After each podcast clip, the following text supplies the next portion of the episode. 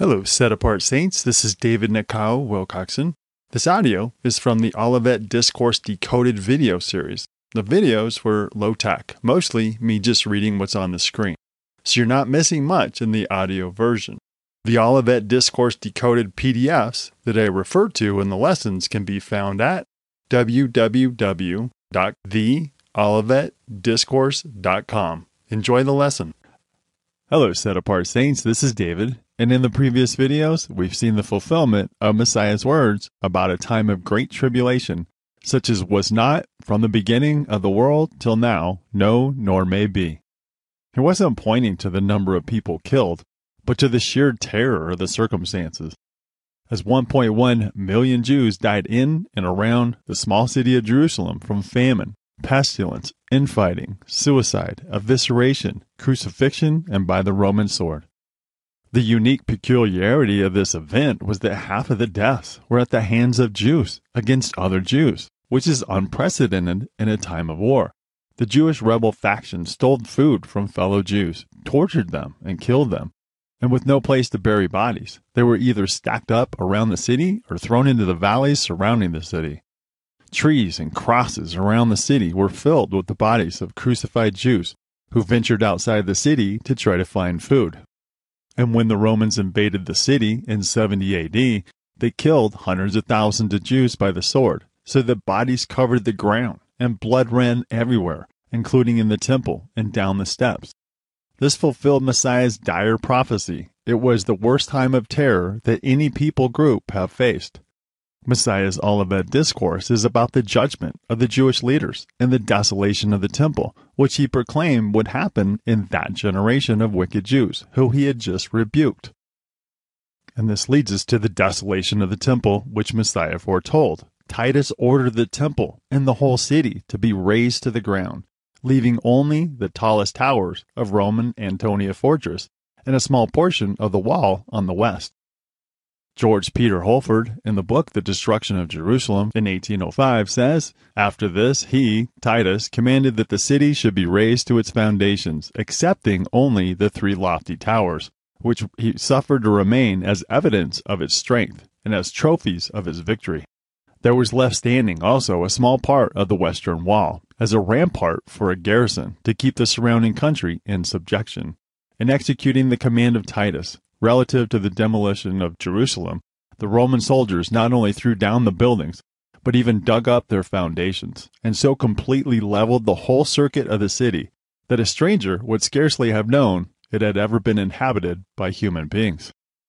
Thus was this great city, which only five months before had been crowded with nearly two million of people, who gloried in its impregnable strength, entirely depopulated and leveled with the ground. And thus also was our Lord's prediction that her enemies should lay her even with the ground, and should not leave in her one stone upon another, most strikingly and fully accomplished. This fact is confirmed by Eusebius, who asserts that he himself saw the city lying in ruins, and Josephus introduces Eleazar as exclaiming, "Where is our great city, which, it was believed, God inhabited? It is altogether rooted and torn up from its foundations, and the only monument of it remains is the camp of its destroyers, pits amidst its relics." Concerning the temple, our Lord had foretold, particularly, that notwithstanding their wonderful dimensions, there should not be left one stone upon another that should not be thrown down. And accordingly, it is recorded in the Talmud and by the Maimonides that Terentius Rufus, captain of the army of Titus, absolutely plowed up the foundations of the temple with a plowshare.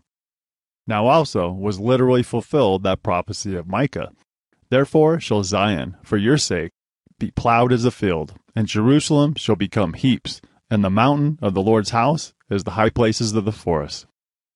In Luke nineteen forty-four, Messiah says, "And shall lay thee even with the ground, and thy children within thee, and they shall not leave in thee one stone upon another, because thou knewest not the time of my visitation." Josephus recorded, "The holy city, covenantal Jerusalem, was besieged, demolished, and burned. The divine sacrifice failed. The holy temple dismounted stone for stone," just like Messiah said, "and the city dug up to its foundations, and salted so nothing would grow. The war left the army defeated, the entire population decimated, and the land uninhabited. The Roman soldiers were so enraged at the wicked Jews that they tore the temple down, stone by stone, to capture all of the gold, which had melted from the fire and pooled below them.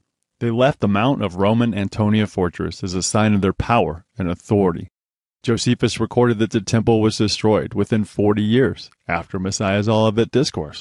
Forty years is considered to be a generation, so it took place in the generation of the Jewish leaders who delivered him up to be killed. Doctor Thomas Newton, in Dissertations on the Prophecies from seventeen fifty-four, says, "It was never the custom of the Romans absolutely to ruin any of their provinces. It was improbable, therefore, that such a thing should happen at all, and still more improbable that it should happen under the humane and generous Titus, who was indeed, as he was called, the love and delight of mankind." So we see a lot of news about the Jews praying at the Wailing Wall, and that the Jews need to remove the Dome of the Rock shrine on the Temple Mount to rebuild their temple. But that is a deception, because the Wailing Wall is not part of the foundation wall for the old temple. It is the wall of the old Roman Antonia fortress, as we just saw by the witnesses, which the Roman army left as a monument to their power, as it is all that remained after they desolated the rest of the city in seventy A D. So it's ironic that the Jews pray to a wall that represents their desolation, and they're deceiving people because some people know the truth. Some of the Jews know the truth. They know it's not the Temple Mount, but they're not telling you that because they want you to feel sorry for them, because they want you to grieve for them. But their desolation was determined from heaven. So the temple was indeed destroyed, with not one stone left standing on another, just as our Messiah said. And history proves that it happened within a generation of Messiah declaring it. The context of his warning is not about the end times or the Antichrist.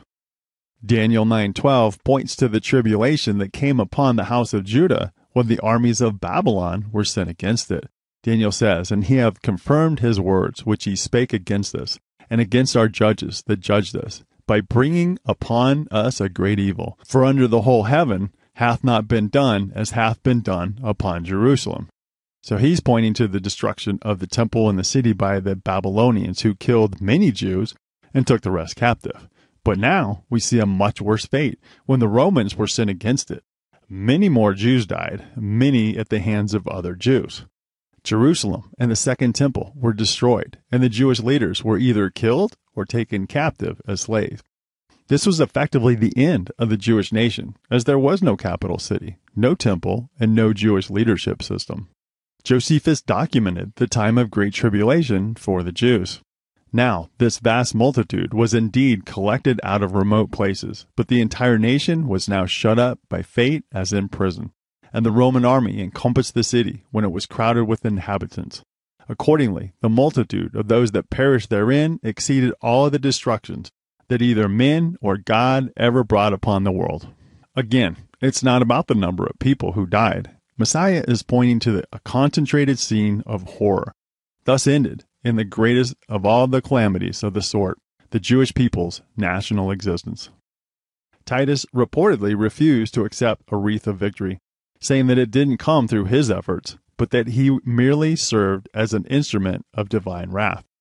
Josephus made this declaration about the war against the Jews: "For as to the seditions they have been in, and the famine they are under, and the siege they now endure, and the fall of their walls without our engines, what can they all be but demonstrations of God's anger against them, and of his assistance afforded us? Because of the Jews' many abominations against Messiah, he made them desolate." Josephus was with Titus during the siege of Jerusalem, in which the atrocities and miseries reached a limit impossible to be exceeded on earth. Of this period of great tribulation, Josephus says, "It had come to pass that our city Jerusalem had arrived at a higher degree of felicity than any other city under the Roman government, and yet at last fell into the source of calamities again. Accordingly, it appears to me that the misfortunes of all men from the beginning of the world, if they be compared to those of the Jews, are not so considerable as they were." Again, the suffering of the Jews had this peculiar characteristic, namely, that they were mostly inflicted upon themselves by the warring factions within the city, concerning whom Josephus says in another place, It is impossible to go distinctly over every instance of these men's iniquity. I shall therefore speak my mind here at once briefly, that neither did any other city ever suffer such miseries, nor did any age ever breed a generation more fruitful in wickedness than this was from the beginning of the world. To narrate their enormities in detail is impossible, but to put it briefly, no other city ever endured such miseries, nor since the world began has there been a generation more prolific in crime. Messiah warned about the bloodshed that would come on this generation of wicked Jewish leaders. It says, and they will fall by the edge of the sword, and be led away captive into all nations, and Jerusalem will be trampled by the Gentiles, by the Romans, until the time of the Gentiles are fulfilled. This was fulfilled when the Roman army flooded into Jerusalem and killed hundreds of thousands of Jews by the sword, and those who were captured were sold into slavery. The destruction of Jerusalem by the Romans is a complete fulfillment of the prophecy.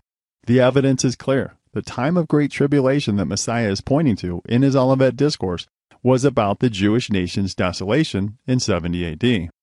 And this is not just my interpretation, but rather the belief of the saints before the twentieth century, before the enemy's false futuristic explanations took hold. Alfred Edersheim, in Life and Times of Jesus the Messiah from eighteen eighty-three, says, "This, together with tribulation to Israel, unparalleled in the terrible past of its history, and unequaled even in its bloody future, was about to befall them.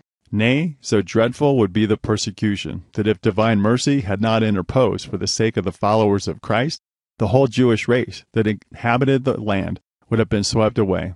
There should have been no flesh saved." Charles Spurgeon says, "The Jews impiously said, concerning the death of Christ, his blood be on us and on our children.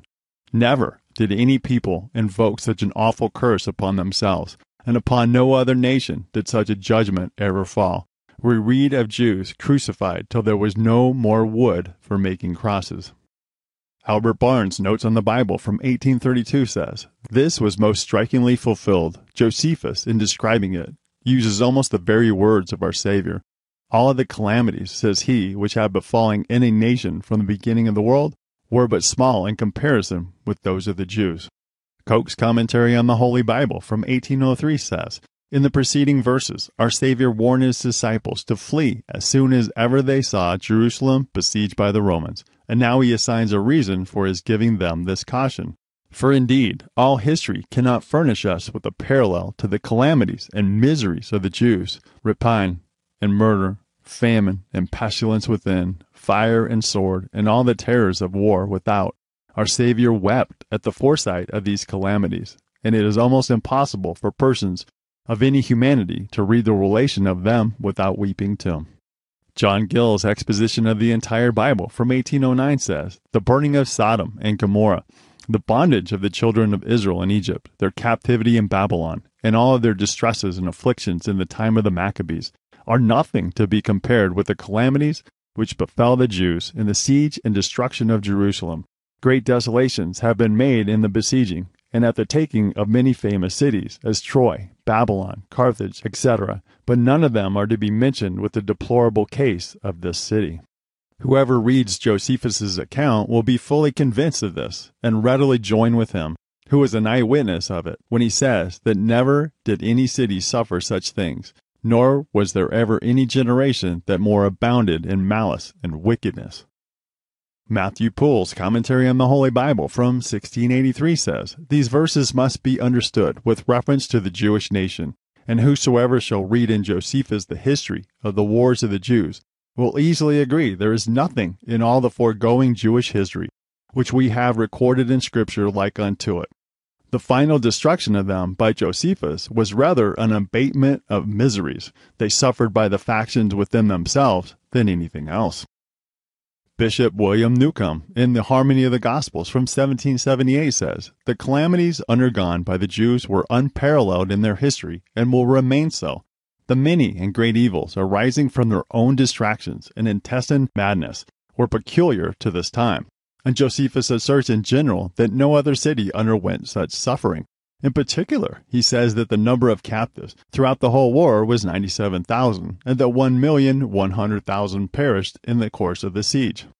To these must be added two hundred thirty-seven thousand four hundred ninety, of whom express mention is due by this historian as being destroyed in other places, besides innumerable others, not subject to calculation, who were swept away by fatigue, famine, disease, and every kind of wretchedness and violence.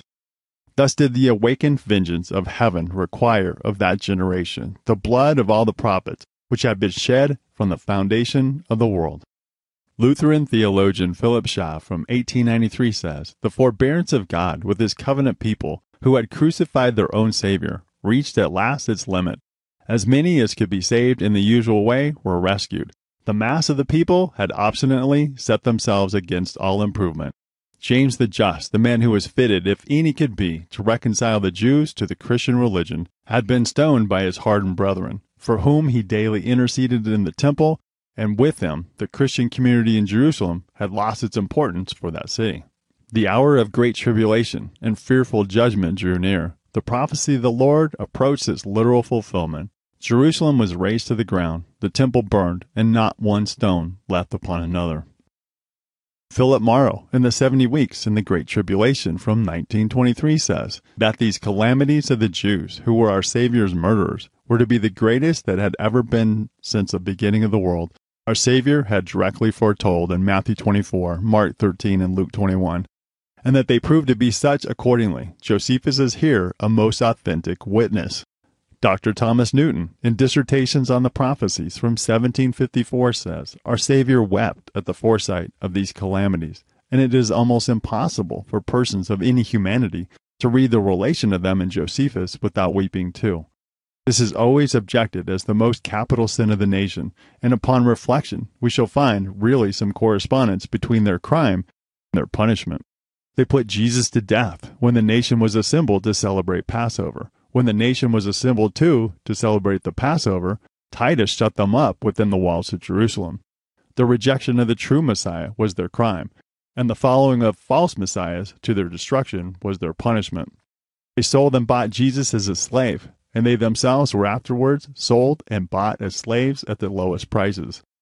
They preferred a robber and murderer to Jesus, whom they crucified between two thieves. And they themselves were afterwards infested with bands of thieves and robbers. They put Jesus to death, lest the Romans should come and take away their place and nation. And the Romans did come and take away their place and nation. They crucified Jesus before the walls of Jerusalem. And before the walls of Jerusalem, they themselves were crucified in such numbers that it is said, room was wanting for the crosses, and crosses for the bodies. I should think it hardly possible for any man to lay these things together and not conclude the Jews' own imprecation to be remarkably fulfilled upon them, for Matthew twenty-seven twenty-five says, his blood be on us and our children." This time of great tribulation for the unbelieving Jewish nation seems harsh, but the Jewish leaders had been in rebellion against the Father for many years. As punishment for their sins, they were taken to Babylon, and Jerusalem and the temple were destroyed. After they were released from Babylon, the pagan Babylonian teaching stayed in them, and they continued in their rebellion against the Father. Daniel nine twenty-seven points to the Jewish leaders' overspreading of abominations. And the Jewish leaders rejected their promised Messiah, and they delivered him up to be killed, to protect their positions of power, which is the gravest transgression that they could commit. They continued to make temple animal sacrifices, which were an abomination after Messiah's one-time sacrifice for transgressions. They fulfilled Messiah's words by persecuting his followers, and they were judged for their abominations.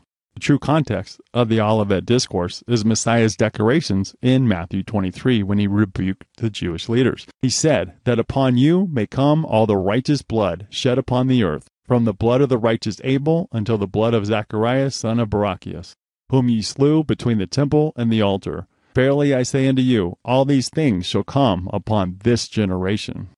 When you grasp the extent of the horror of what took place during the Jewish-Roman War, you see the enormity of the monstrosities that took place as Jews caused other Jews to die from famine and pestilence, infighting, suicide, crucifixion, and by the Roman sword.